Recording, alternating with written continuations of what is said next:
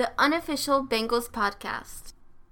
Welcome to the unofficial Bengals podcast. This is your host, Frank LaPlaca, and I'm a Bengals fan for life.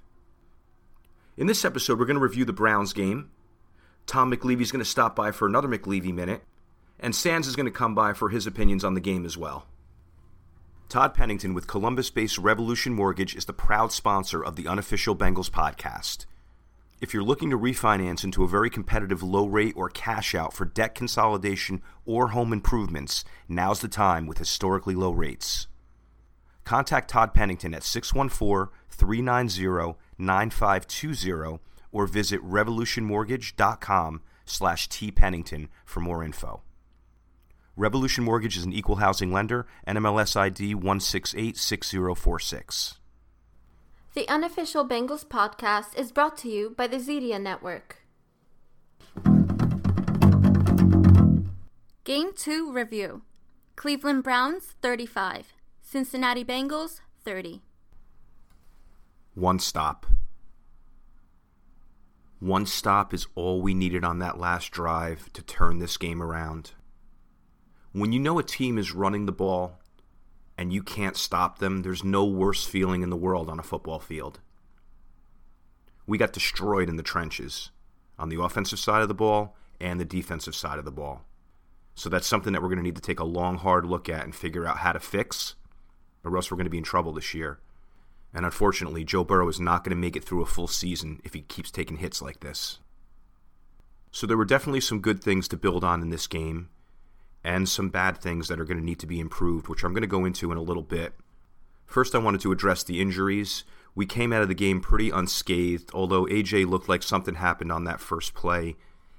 And I, I, mean, I love AJ Green. I just hope this isn't a recurring theme. You know, every time he runs a deep ball or has to dive or something crazy, that he's going to get banged up. I'm crossing my fingers that that's not going to be the norm. And CJ Uzomah, tough break. He was having a really good game. You know, he, he was finding his niche as a receiver in Burrow's system. You could tell that Burrow was going to keep finding him this year. And a very unfortunate injury. I mean, an Achilles is so tough. And truthfully, very tough to be 100% after that happens. So I'm really, really hoping for you, CG. I think you're a great player. You're a leader on this team. Just get yourself back to normal, and, you know, I'm wishing you the best, my friend. So, before we go into individual performances that were good and bad, let's talk about some things that were good in general in the game. Coach Taylor was mixing up the personnel very well in this game. You saw a bunch of different receivers coming in, a bunch of different combinations, a bunch of different formations, a three tight end formation on the one touchdown. Joe Burrow was spreading the ball around like the point guard that everyone said he was. It was great to see everyone participate and get catches and some action. We had some long drives drives unlike we've seen in the past few years. I mean, what a 14 play drive. I think one drive was like 17 plays. We had another drive or two that were double digits. So it's nice to see us moving the ball like that. It's hard to sustain long drives like that. You need to be like consistently successful on all these plays. You know, whether they're small yardage plays or big yardage plays, you need a lot more wins than losses on the individual plays to have long drives like that. So that shows offensively, despite the offensive line, we were winning a lot of those plays. We scored lots of points. 30 points is a lot of points to score, a lot more than we were doing last year and the, in the year before. So it's nice to see, even in a game where we're kind of getting whooped, we're just putting points on the board right and left. And again, that's a credit to Burrow. I like the use of the no huddle. We used it at the proper times in this game, kept the Browns off balance. It seemed like it was working every time. So another clever, creative thing that's a positive for us. And I think we can bring that out on some teams coming up, and it's going to be successful there as well. So another good thing. All right, now let's go to some individual player performances. Obviously, the MVP of this game was Joe Burrow. He was flat out amazing. This guy is going to be what we thought he was going to be, and I'm so happy that we have that.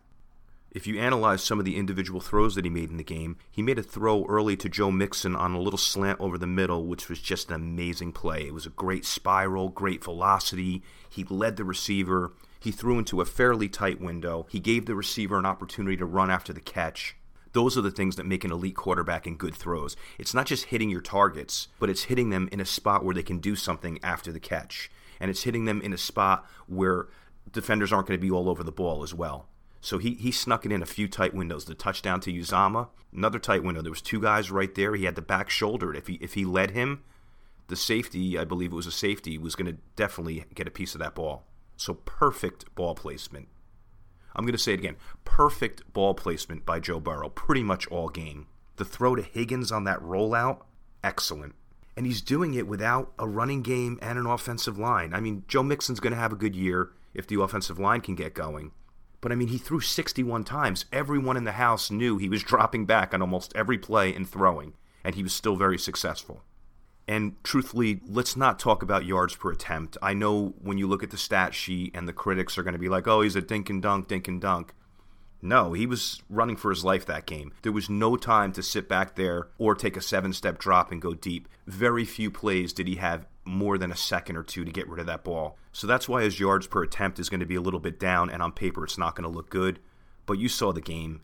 He was getting that ball everywhere to anyone at any time that he wanted to. So very happy with him in this game. So a few things too. You know, Joe Burrow is a rookie. It's hard to throw 61 times in a game, and a couple rookie things happened. There was the one snap that he was trying to call a timeout on. You know, you want to kind of blame Hopkins. Why did you snap it? You want to kind of blame the refs. Hey, he called timeout, but truthfully, he called timeout just a little bit late. Even if he got it off in time, it was just a little late to make that call. There was like one second on the play clock. So that's probably why Hopkins had to snap the ball. Hopkins had it in his head. He didn't realize that Joe was going to call a timeout there. Rough break and a very big turning point in the game because at that point we were over the 40 yard line. We were going score for score with them, and it was our turn to go on top with a score. And what happened? That killed that drive. It set us back 20 yards in field position, and then it tipped the scales where now the Browns were having the lead score, and then we ended up chasing them for the rest of the game. So, very costly play there. But those things happen.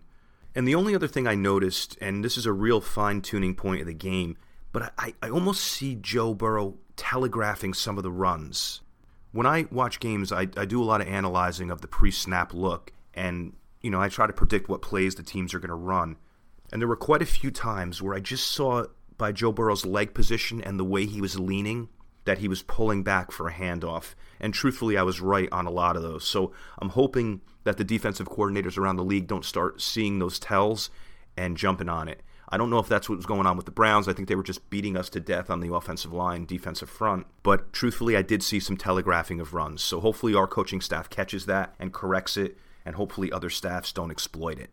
And the other thing about Joe is he's such a warrior. He wants to just get in there and get dirty and fight and get hit and hit and throw and score. He has to be a little more careful. These aren't college and high school guys. These are guys that can really hurt you. And he took some massive hits. You know, the one hit that he took on that stunt, it wasn't Garrett, it was the other guy, the defensive tackle that hit him. I mean, that's a perfect play to break your collarbone on. So I'm kind of glad that he's tough enough and none of the bad breaks went and he got injured. But what I noticed about Joe Burrow's stature. He has long legs, and his legs are a little bit thin. And what's going on is he's getting wrapped up and he's fighting for his life to not go down because he's such a warrior, and I respect that so much. But the problem is, you what you saw in that game, his legs were getting bent in awkward positions multiple times. So he's got you know a 280 pounder hanging on his upper body, dragging him down, and he's trying to stay up with his legs. I just I, I don't like the look of that you know he's he's ripe for a knee injury or even you know like a, a, broken bone in his leg if if if those kind of plays keep up. It's almost like when they got you wrapped like that joe just go down. You know i think those were the plays that were more dangerous than the big hits because you just i saw his his leg get really twisted on one where i was like is he hurt? And of course not. He's flexible he's young and he he has the mindset where he refuses to get hurt but he's got to be careful out there because that was another thing that i saw that just gave me this eerie foreshadowing of the future. So, crossing my fingers, let's try to get everything fixed. Joe, don't be so heroic when you're getting hit, please. We need you. We need you for this year, and we need you for the next 10 years. Other bright spots in this game special teams continuously doing well. Brandon Wilson is the best. He was my MVP on the team last year and he's starting off in the same way that he was ending last year before he got hurt. In that game, he had two 40 plus yard kick returns. Hard to do in one game. And then he had the Browns kicker so rattled, he kicks a ball out of bounds later. So we had three kickoffs that we ended up with excellent field position, all because of Brandon Wilson. Good blocking, I agree, but he just has these great moves. He has this, this foot shuffle and this quickness and this flat out straight ahead speed. He's going to be dangerous this year. Teams are going to avoid kicking to him, so I hope some teams make some mistakes and short kick it by accident because he's going to make them pay. Excellent job, Brandon Wilson. And you got to give credit to Randy Bullock. I mean, there was some hate Randy pages on Instagram. I mean, pretty crazy stuff. You got to give the guy a break. Everyone makes mistakes. But man, he was on his game. I, I maybe he had the fear of being cut or being a social pariah in Bengal land. But if you looked at those kicks, I mean, they were going down the middle. No, no question, every kick. So I'm really happy to see him bounce back. That's a true pro. Remember last week when he missed a kick, he took on all the questions. He didn't hide from it. That's a pro as well. And to come back this week and be flawless, excellent job, Randy. Glad you're still with us, my man. Tyler Boyd, excellent game. I know he had the drop. Everyone's going to drop a pass in their life. He made up for it later with a great touchdown in the back of the end zone that very few people can make. And just consistently reliable. You know, when you got third down or even those fourth downs, you know, you look for him on those plays and he just consistently produces under pressure like that. So I know Tyler's going to be mad at himself for that one drop, but you had an excellent game, man, and you're going to be a total asset to this team for years to come. So no sweat on that, man. All good here. With that said, that brings me back to we were five for five on fourth downs. Five for five. Fourth down became like a third down for us. I was just like, we're not even bringing the punter out. We're just we're gonna we're gonna convert this. So I'd like to see how many games in NFL history featured a team that went five for five on fourth down. That'd be a curious stat to look up. Excellent job there. Excellent job on the play call. Excellent job on the guys feeling the pressure of the moment and performing, like Joe Burrow and Tyler Boyd and the rest of the cast. Looks like T. Higgins can play. Again, I always say rookies aren't going to light it up at wide receiver the catches that he made and getting open and just his on the field demeanor, you could tell that he's going to be a good player for us. So that was a, a, bright sign to see in this game. Mixon was having a rough day running. They were all over him. They were in the backfield on pretty much every rush. He did show, though, his pass catching ability and that we need to continue to use him as a weapon in the pass game. And they got away from that a little bit in the second half. He caught a couple passes early, and then in the second half, all the pass plays for the running backs went to Gio. Mixon definitely showed that he's going to be a threat at receiver, and when we go five wides like that, you know, he could be a guy that's in that mix, maybe even motion back into the backfield for a run, you know, a variety of things like that. So that was another encouraging thing was Mixon in the pass game. Drew Sample was another standout. It's nice to see that second rounder is starting to pan out a little bit. Seven catches, 45 yards. I know they were all short catches, but pretty much all the catches in this game were short because there was no time to throw. Made that excellent Odell type grab on the one play, too. I really wasn't analyzing his blocking during the game, so I can't make a statement on that. But as a receiver, it was nice for Drew Sample to have a breakout game. I think he needed it for his psyche, and I think us Bengal fans needed that to say, hey, this wasn't a wasted pick. Defensively, there weren't a lot of good performances to talk about, unfortunately. I'll say DJ Reader had another good game. I know they were running like crazy, but he was one of the guys in there that was stout, and they were just running to the sides of him. You didn't see many plays go right at him. So we definitely got a winner in that guy, and he's been one of the bright spots on defense through the first two games. Mackensie Alexander continues to play well. He led up that early pass play for a first down to the slot receiver, but for the most part, you didn't hear his name much, which means he's covering his guy. He's active on defense. He had the one tackle in the backfield. He's getting dragged a little bit by Chubb, but he brought him down and prevented a big gain on that. So I'm very happy with his performance as well. And then aside from that, there was just some other things that I was kind of happy with. Khalid Kareem showed that he was active. I like that. He's aggressive out there. You see him did you see him pop Mayfield after the interception? Not cool to do, but you could see he's aggressive, he's hungry, he's hustling. Truthfully, I saw him in there more than I saw a couple of the other defensive ends. So, you know, I'm hoping that he gets more playing time. I'm excited about him. He was even in on that play where Baker Mayfield was called for the intentional grounding, which was one of the few stops that we had on defense in that drive. So again, he contributed to the game in a couple ways. So excellent job out of him. The goal line stand was great. I mean, the four downs, I, I, I made notes on what happened on each one. The first one, Vonn Bell made the hit. The second one, the new guy Covington made the tackle. The third one, Phillips had a good coverage on OBJ, which is good. And on the fourth one, Freedom Akinmoladun made the stop. I know we were getting run on, so you're going to blame the backup defensive tackles, but I think Covington, Bledsoe, and Akinmoladun didn't play badly for reserve players that barely sniffed the roster and were forced into big roles this game. So you can't give anyone a star on the defensive line for that performance, but at least these three underdog and backup players show that they can give you some productive snaps. William Jackson played decently. It's hard to cover Landry and Beckham. Come on, very few people can do it. He got beat on the double move by Beckham, but he's not the only one in the league that's going to get beat by that guy this year. So I understand it. I'm not holding it against him. He, he came back to have a pretty strong game, and he did well with the interception. His guy, I don't know what it, the guy he was covering was doing. Maybe the guy stayed in the block or something, but he rolled back on a guy that he wasn't covering and grabbed a pick. I think Hooper might have grabbed that for a touchdown. It looked like he was starting to jet open. So William Jackson really saved the game there, truthfully, because it went from being a, a, potential Brown score to us getting the ball and getting a score and to come within one score at that point. So that play was great on two levels. One, it stopped the Browns from scoring at a crucial time where another score would have just iced the game, and it got us the ball back for a chance for us to score, which I believe that we did. And Darius Phillips played well too. Yeah, he's going to give up passes. Every corner in the league is going to give up some passes.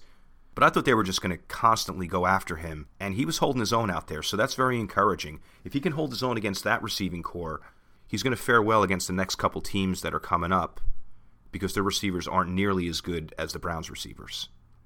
All right, on to the bad for this game. It doesn't make me feel good to talk about the bad things. I just need to break down both sides. There's some valuable lessons and info to be learned in the bad just as well as the good. Offensive line, they were coming from everywhere. You can't say that any offensive lineman had a good game, unfortunately. I mean, I saw people beat Jonah, I saw Hart get beat, I saw Michael Jordan struggle a lot. And he's a guy, you know, you'd like to think that he's improving in his second year. And, and the interior line positions, you don't notice a lot of what's going on there. But when I, I watched the game again, I was I was really focusing on what was going on up there. And Michael Jordan was struggling, I'll be honest with you. Hopkins up and down game, but again, you can't give a badge to anyone because there was no room for Mixon to run. You could see Mixon was getting a little frustrated too, and I do not blame him. You know, it's one thing to run the ball two, three yards and get pounded, but it's another where you can't even get cleanly out of the backfield and that's that's that's major. That's a major problem, and that was happening last year in the early parts of the year, and that's why he had so few rushing yards early on. He was constantly getting met in the backfield, or at least them plugging up the hole that he was intended on going through, and him having to improvise on another hole which isn't there, or you start going side to side like he did on the one goal line play. Just a lot of trouble. Not his fault at all. People see the stat sheet and say, "Oh, what's going on with Mixon?" No, that was all up front. He was hungry. He was running hard, too. So let's hope that we can get that fixed. Fred Johnson, tough. I wanted him to be good. I wanted him to be this underdog lineman that we could start plugging in there, eventual starter. I know that when you look on social media for the last few weeks, everyone is saying start Fred Johnson, take out Bobby Hart, Fred Johnson, Fred Johnson. And unfortunately, you know, he didn't show that much this game. I'm not it's not all lost on him. He's a young player, but remember he's undrafted. He was waived by another team in our division. So we have to temper our expectations on a guy like this. It's not the end of the line for him, but this game was not a good showing, and it's going to probably keep him out of the starting lineup unless there's some significant injuries. Bobby Hart played better than normal, but still not a good game. You know, we, we could not run on the right side at all. So even if Hart didn't get touched for a lot of sacks, unfortunately, he wasn't getting any push in the running game. So that's it. I'm not going to keep crashing on the offensive line. We all saw the game. We all saw the tape. We know they had a bad game. We got to get this fixed. As far as the receivers go, it was a tough game for A.J. Green. I, I, think he was a little banged up on that first play and it affected him for the rest of the game. So I'm not going to buy into the narrative that AJ Green is getting old and lost a step. It's too early for that. And then John Ross, another tough game. I, you know, Joe's spreading the ball around to everyone. I'm just surprised that Ross doesn't get more opportunities or more catches. I was just a little frustrated on the one play where he wasn't even looking when the ball was thrown his way. We can't have that anymore. You know, John's had a few mental lapses on field over the first few years of his career. Those are the things that frustrate coaches. You I don't want to see him on the bench or on the inactive list, but those mental mistakes are going to make you end up there. You know, coaches can forgive physical errors, but if you're making mental errors, that's a big problem. So, John, pulling for you, man. Let's get it corrected. You can still be a star in this league. And while we're on the wide receivers, I talked about the good earlier. This was supposed to be a review of the bad, but I forgot about one guy earlier. Mike Thomas. I'm so happy for him. You know, he spent the first few years with the Rams. They barely looked his way. They just threw him on special teams. And the Bengals saw something in his moves and in his catching ability and his route running, and he's becoming a favorite target of Burrow. Look for him to be very active this year. And what a great touchdown against Denzel Ward. Man. And what I liked is he went to the back of the end zone and he almost said like this little self prayer to himself. I was kind of in his head when he was doing it, and I was kind of feeling like he was like, I'm arriving, man. This is what I was meant to do. It just felt like that kind of moment for him. So, very happy to see him performing well, and I hope it continues. All right, let's move on to some other areas that weren't the greatest in this game, and it was the linebacking play. Unfortunately, man, we had the first game, and I thought the linebacker position was fixed. And this game made me worry all over again. There was a lot of missed tackles. I'm not going to single out the players for missed tackles, but just as disturbing were guys getting blocked, just simply blocked and taken out of the play blocked by tight ends and fullbacks. You know, when they pull a guard and it's an offensive lineman getting to the second level, I can understand it, but you don't want to see your linebackers getting beat by fullbacks and tight ends. You want to see them be the dominant players and the guys that are bowling through these offensive players and and the offensive players don't want to go and block this guy because they know they're going to get popped and we weren't seeing a lot of that this game so that's a, a reason for concern i'm not going to crucify anybody for one bad game it just needs to improve and then the other area of concern for this game, I don't think it's an area of concern for the future, was the play of the safeties. Bates had a coming out game that first game of the year. I was like, wow, we have an, an all pro on our team right now. And he struggled this week in tackling. Those guys are hard to bring down. You see the size of Chubb's legs? I mean, that's not an easy guy to bring down. And, you know, we felt the consequence of that. If you look at the five touchdowns that they scored, on three of them, Jessie Bates missed a tackle. I'm not going to blame the whole touchdown on him because there's other factors that go into it. But he was kind of the last guy on three of those scoring plays that could have made the tackle and didn't. But my expectations for him are still very high. I'm just pointing out something that happened in this game that was not good. And Vonn Bell, another one. He had a great first game. This game, he struggled a little bit. Uh, he he got dragged into the end zone on the one goal line thing. Again, it's not all his fault. He, I mean, he's he's wrapping up a guy that's bigger and stronger than him, unfortunately. So it would have been nice to have another player at least helping him on that tackle, which didn't happen. So Vonn Bell gets the mark as the guy who let up that touchdown. And then, in my opinion, the most questionable defensive play of the game. A lot of people are getting on Lou Anarumo for getting outcoached. I don't see that. Lou's not out in the field missing tackles and blowing coverages or getting blown off the line. You can't pin all that on him. The one call I didn't like was on the touchdown right before the half. And as usual, we gave up points right before the half, which kills me and ends up being the difference in every game. First game, we let up that late field goal. What did we lose by? Three points. This game, we let up that seven points right at the end of the half. What did we lose by? It's like those touchdowns at the end of the half are killing us. We really need to find a way to scheme up and stop that. It's not like we're playing prevent. It's just something that happens on the last drive of the first half consistently. Last year, this year already, you know, that's something that needs to stop. But specifically on this play, it was a weird play because I saw the linebackers crashing in. It was Bynes and Pratt coming in on a blitz, but then they pulled out of the blitz. I think like Pratt like went in and then pulled out, but by the time he pulled out, it was too late to cover anybody on the second level. And then Bynes came in and he got met by a blocker and he pulled out too. So it almost felt like that scheme was them faking a blitz and pulling out. But it's almost like they faked the blitz too well and left that second level open. And Hunt was just wide open on the sideline. You hate to see that happen.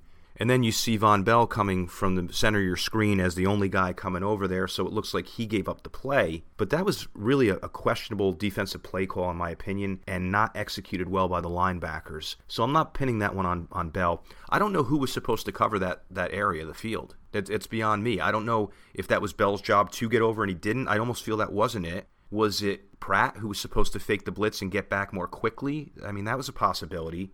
I've even heard that that was Dunlap's ball that Dunlap was supposed to be dropping back into that area. So I don't know who's to blame for it, but truthfully, it wasn't a good defensive call, and it came back to haunt us. So that'll do it for this game. Let's put it behind us. You know, if if we played this game last year, this would have been like a 35 to 17 game, or even worse. So that's encouraging. That in a game where we're getting destroyed in the trenches, we come within one score of winning the game. So definitely something to build off of positively there. I'm not going to keep going on about the negatives and the things we need to fix. One thing I am going to say is we have our quarterback. So that's all that matters. Whether this season goes down the tubes or not, keep that guy healthy, keep that guy progressing, and we're going to be a Super Bowl team.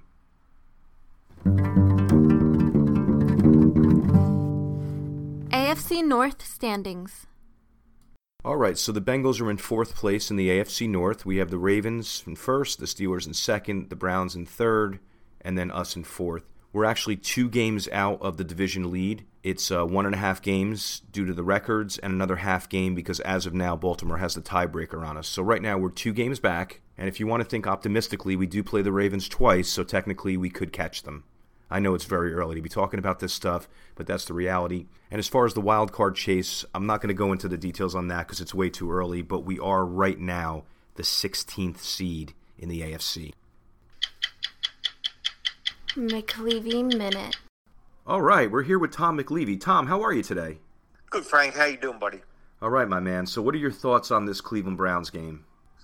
Well, like I said uh, last week, tape means a lot in the NFL and you know all major sports. You know, professional baseball with pitchers and the hitters or what they like, but tape means a lot. And the Bengals showed that the glass is half empty. First and foremost, Joe Burrow is the real deal.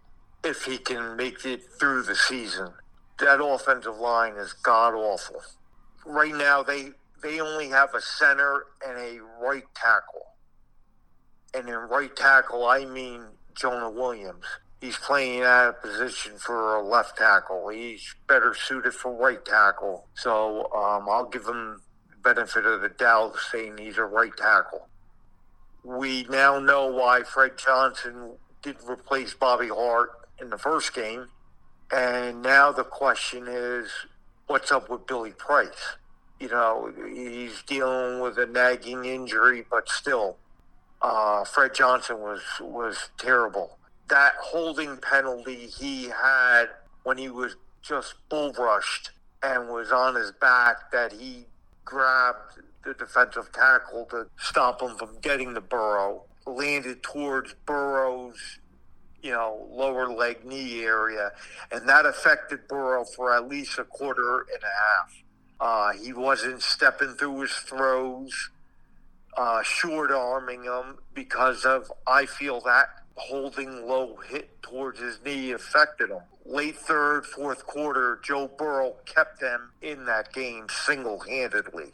That first play AJ Green had where he had a dive for the ball, it looked like he it really affected him uh, the rest of the game. He got up gingerly, so I'm gonna, I because he was really hurting after laying out for that pass. Uh, so I'll give them the benefit of the doubt for being the second game after a long, long layoff and a short week. I'm to give him the benefit of the doubt for that.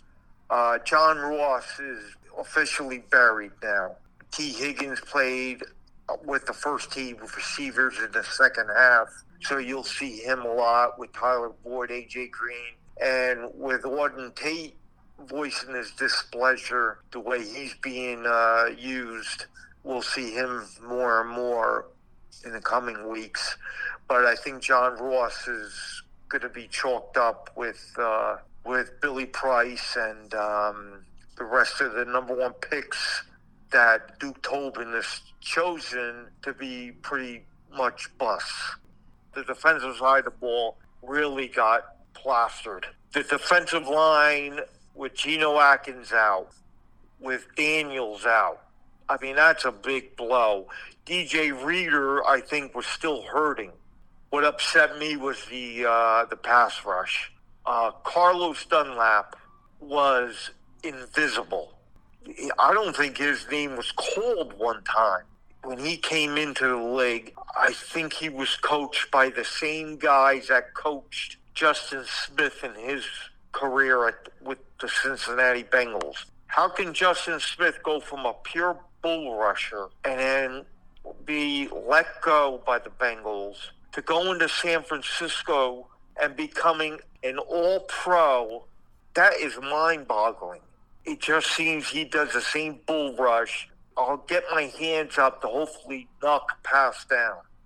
The other defensive end, uh, Hubbard, I'll give him at least they mention his name during the game. The play calling, how you have the ball at the half inch yard line and won't have Burrow just go forward is beyond me. With a terrible offensive line, you, you couldn't even couldn't even risk handing the ball off because on the one play you tried and Mixon had to go outside because there was no room inside.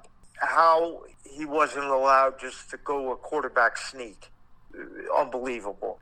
Frank, this team has holes. And I would say the quick way out is to have that number one pick this year because it's a golden ticket. Lawrence, the quarterback from uh, Clemson, coming out. If they land that number one pick, they will have boatloads of number one picks to get.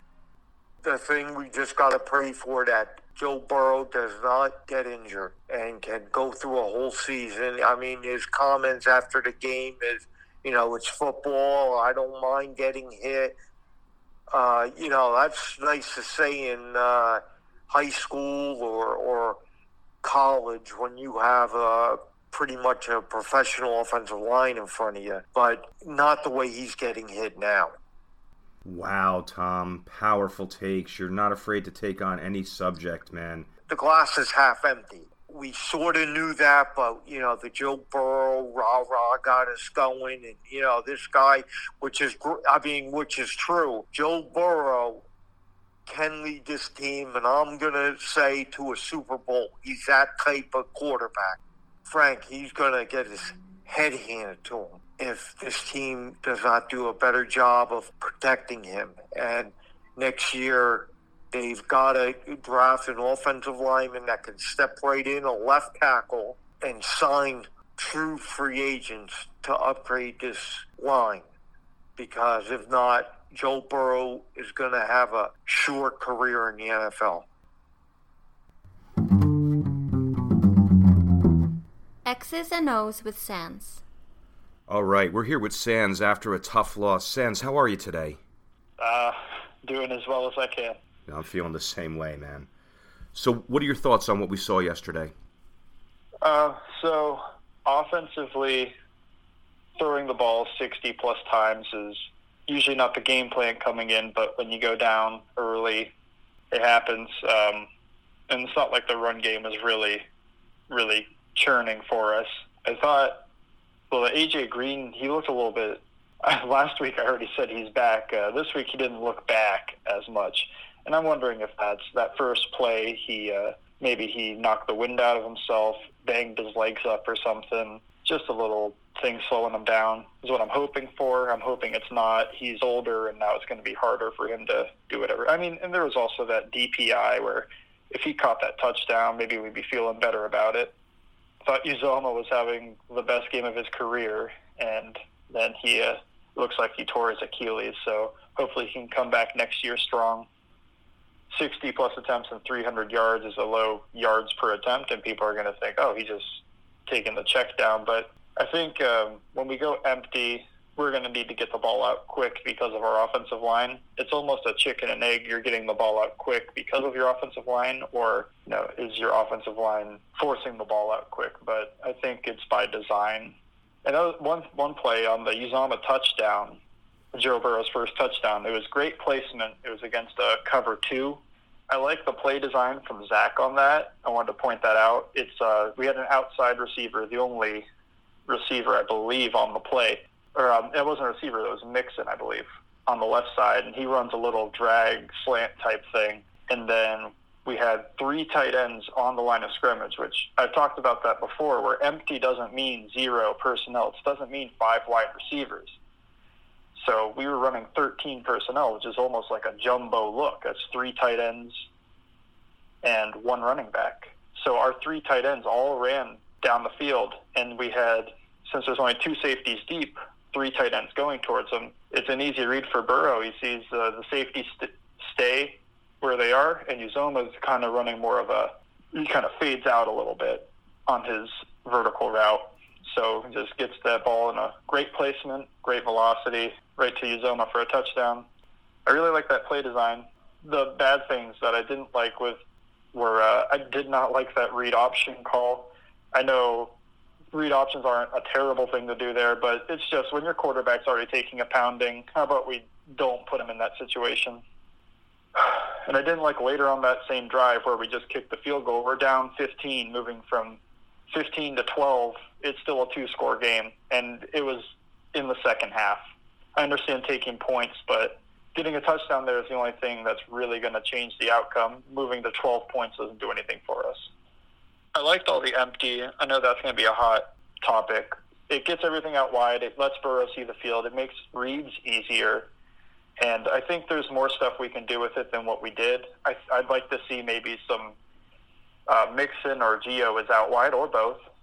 We'll motion them in like a jet motion. And now we have a run game to go with empty that isn't just a quarterback draw.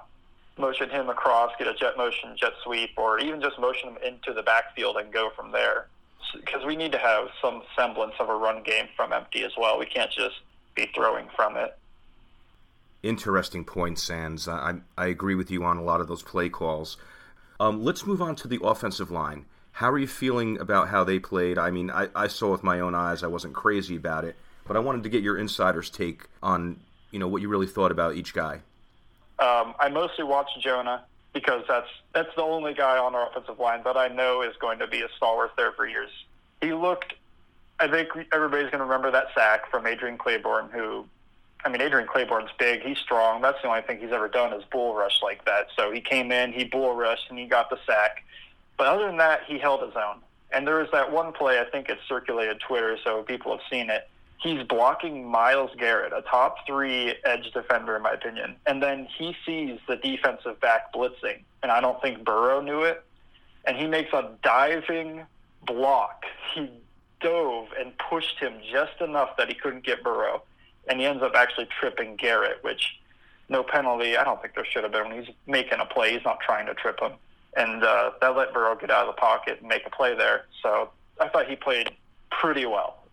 I mean, he's still basically a rookie. I know he's not a rookie, but he is. He was out all last year. Being that's his second game ever, I thought it was a great job. Uh, Michael Jordan, he looks better than last year, I guess. So I like the improvement. He wasn't really that good, but it's not like he's a huge disaster or anything. He's adequate. I always like to ride the highs of Trey Hopkins, but there's lows, and it happens usually over the course of a game. It's like a roller coaster. He has his great plays. He has his not so great plays. He usually struggles against the bull rush. He's not super strong, and I mean that's okay. Usually your center isn't protecting in the pass game one on one, although he is more when we run empty like that with no help. Uh, Fred Johnson probably lost his shot at right tackle. that was not good. It wasn't a good day for him. I don't think it was like a zero out of ten, but he looked worse than Bobby Hart over there, in my opinion. He gave up that. They ran a, a stunt there, twist with Garrett on the inside, and I don't. Whoever got that big hit on Burrow on the outside. I mean, people are going to blame Hart and Gio because they're not doing anything on there, but the thing is, Hart knows it's a stunt, so he's waiting for Fred to pass it off. But instead, Fred uh, Fred got swiped. Garrett just chopped his hands down and was able to get through and get the get the fumble. And then he also took the big hit because Fred was too busy getting beat by Garrett trying to recover that he didn't see that it was a stunt coming the other way. So uh, that play wasn't good. So Fred might have lost his opportunity at right tackle. He looked pretty bad. I wouldn't be surprised if we go to Billy Price, which Duke Manyweather tweeted out. He's like, the, the, the answer is in the building, meaning Price, because he worked with him. And while I would wouldn't mind to see it, I don't know if he's a big answer for us. We've already tried this. It's not like he's going to come in and we're going to think it's the right guard of the future. And Bobby Hart is a replacement level player, but he didn't play awful. When he got beat, he got beat when Burrow was letting the ball out in a second or a second and a half. So he didn't really give up any big hits or anything. I think there was one play we ran like a play action where Burrow tried to do that spin move out of everything. And the reason that the defender knew it was a play action is Bobby Hart, he uh, took like two steps of an outside zone look, and then he just kind of stood there. so if you're running an outside zone, you're not going to go, and then when nobody's there, you just kind of stop. You're going to keep going outside or at least look like you're trying to make a block or something. So he totally telegraphed that. Yeah, after the first couple of steps, he telegraphed it. So, and Burrow can't obviously make that play where he's trying to spin out of there. It's not college anymore. That's a I don't want to say you, the only option is to throw it out of bounds or anything, but that would have been better. I know he wants to make a play, and I want him to make a play, but maybe dial it back 10%. I don't want to say dial it back very much at all because uh, that throw that he made to Tee Higgins for T's first ever catch, that was beautiful. And if he's trying to just dial it back, maybe he throws it out of bounds, but instead he's able to put it on him while running out of bounds. It looked like he was at LSU. Amazing. I agree. Don't dial it back at all, Joe. Just go 100. Especially, you know, if we're going to continue on this pace of losing games, then, you know, just keep getting experience, keep taking some chances, and, you know, he'll develop his niche. I mean, he looked phenomenal, to be honest with you. I thought so, too. That's He was definitely the best offensive player, I think. And, I mean, Boyd was up there, but he dropped that touchdown. So, and Mike Thomas, I guess, uh, you know, Michael Thomas New Orleans, zero touchdowns. Our Mike Thomas has one. So, you know, maybe we've got the better one. They're going to use him, Sans. Oh, I know. That's. I was surprised Tate was inactive, and I thought, "Whoa, what is going on here?" And then Mike Thomas does that slant route, and he beat Denzel Ward on that play. That's their best cornerback. That's I somebody Adrian wasn't really beating that often. No, that's why I, when I saw the highlight of it again, I was like, "Oh my God, he beat Ward on that. That just wasn't your average run run of the mill DB that he beat." Yeah, I thought like I saw a touchdown, then touchdown Mike Thomas, and I assumed, oh, he must have been lined up on a linebacker or something because I'm not. I don't think he's bad, but I wasn't expecting our our uh, I don't know fifth, sixth wide receiver to do something like that. And I was like, whoa, that's Denzel Ward right there. So, Sans, let's move on to defense. What was going on? How were they able to run on us so much? I'm not going to disparage players too much, but they basically ran what looked like a power play most of those big runs. And that's when you're going to get a double team on a defensive tackle. Shock, they're going to run this against us with two defensive tackles out, but they're going to get double team on defensive tackle, kick him out. They're going to seal the end, which was I don't think either of our edge players had a re- any of our edge players had a good game. They get sealed off by the tackle, and then a guard's going to pull, which he's just going to basically run to the other side and then up through, and he's going to block a linebacker. And nobody was taking that on. Uh, I, there's a play where Logan Wilson literally got lifted off of his feet by the pulling guard. To be honest, I'd rather have him go low and take himself out of the play than get driven 10 yards like that because at least he's he's taking it head on. And that same play, Jessie Bates comes sprinting down and takes on the. Uh, they're pulling a tight end through as well, and he knocks Austin Hooper, and he doesn't make the play, but that's what you want to see. You want to see your your defense want to take that on. You want to see them come right at him, and well, he got he got driven out. And while I think Jessie Bates is a great player, he missed way too many tackles. I don't know what happened there. So let's move back to that. So you're saying they ran that power move with the pulling guard, and what what other philosophies were they stacking on top of that to be so successful?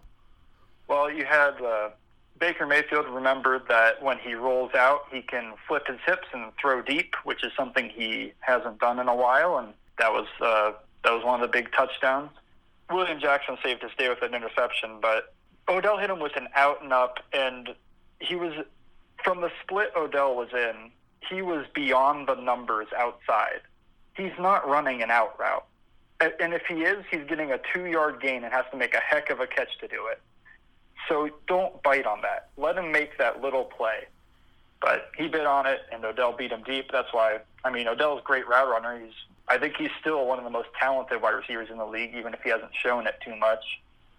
Phillips was fine. He gave up a few catches, but nothing major. They got Baker rolling on that play action, and I know some people are, argue that the run game doesn't matter too much for play action, but I think when you're running like the Browns were running last night, it matters. You're trying to sell out to stop it because you're getting blown off the ball. I don't know. Hopefully, it looks better when we get some defensive tackles in there. And I just want to say we are officially not a 4 3 team at all. We were running a 3 4 with three interior defensive linemen, defensive tackle types. You would think if we still thought about the 4 3, which is two defensive tackles and an extra linebacker, we might run that. But we were still trying to come out there in that three, four, five, two look. And I know we put Dunlap and Hubbard inside sometimes, but we had a few few guys that there were third, fourth string defensive tackles coming in just so we could stay in that base look. Sans, amazing takes as always. Let's hope for some better luck next week. If Lane Johnson's out for Philly, their offensive line shouldn't look as good as uh, what Cleveland was able to do to us. So, and hopefully we get Daniels or Atkins, hopefully both, but at least one of them back. Handicapper's Corner. Welcome to a new segment on the unofficial Bengals podcast, and this is called Handicapper's Corner. And every week, either myself or an expert's going to come in and give you guys three games of the week to pick if you're into betting and that sort of thing. Now, I just want to offer a disclaimer I'm not encouraging people to bet. I think it's just a fun thing if you know how to do it in moderation, like anything. And I guess the way you can gauge it is, you know, if you want to throw a few bucks on some games this weekend and you have the extra money, that's a healthy thing. If you're saying, wow, I need the Packers to cover to afford my electric bill, that's not quite a healthy thing. So just kind of analyze where you guys are at on that level. And if you're on the casual side, have fun with it. And if you're on the other side, you know, watch yourself, be careful. It's a tough game out there. It's really tough to make a profit gambling. So, with that said, here are my three picks of the week. I'll take the Bills minus six at the Dolphins, San Francisco minus seven at the Jets, and the Packers minus six at home against the Lions. These are the games that I'm betting. Bet at your own risk. I was one and two last week. I'm one and two on the season. Wish me luck. That'll do it for this episode. Next episode is going to be a preview of the Eagles game. We're going to have the Grease Pole podcast come on to talk about the Eagles, as well as Tom McLeavey for another McLeavey Minute. I'd like to thank at Bengals Highlights on Instagram, the best page out there. Great highlights set to some really cool music. Definitely something you guys got to check out. And I'd also like to shout out the network that I'm on, the Zedia Network. Zedia is the word media only with a Z, and you can find them at Zedia Network on Twitter and Instagram. They have a crazy roster of shows. They keep adding new shows. There's basketball, baseball, football, gambling, the Joshua Perry show full of great interviews with high profile guests. And the ZD Network sells merchandise on their website, www.zdnetwork.com. They have a really cool Burrow hoodie on there as well. Thank you for listening to the unofficial Bengals podcast. This is your host, Frank LaPlaca, and I'm a Bengals fan for life. The unofficial Bengals podcast.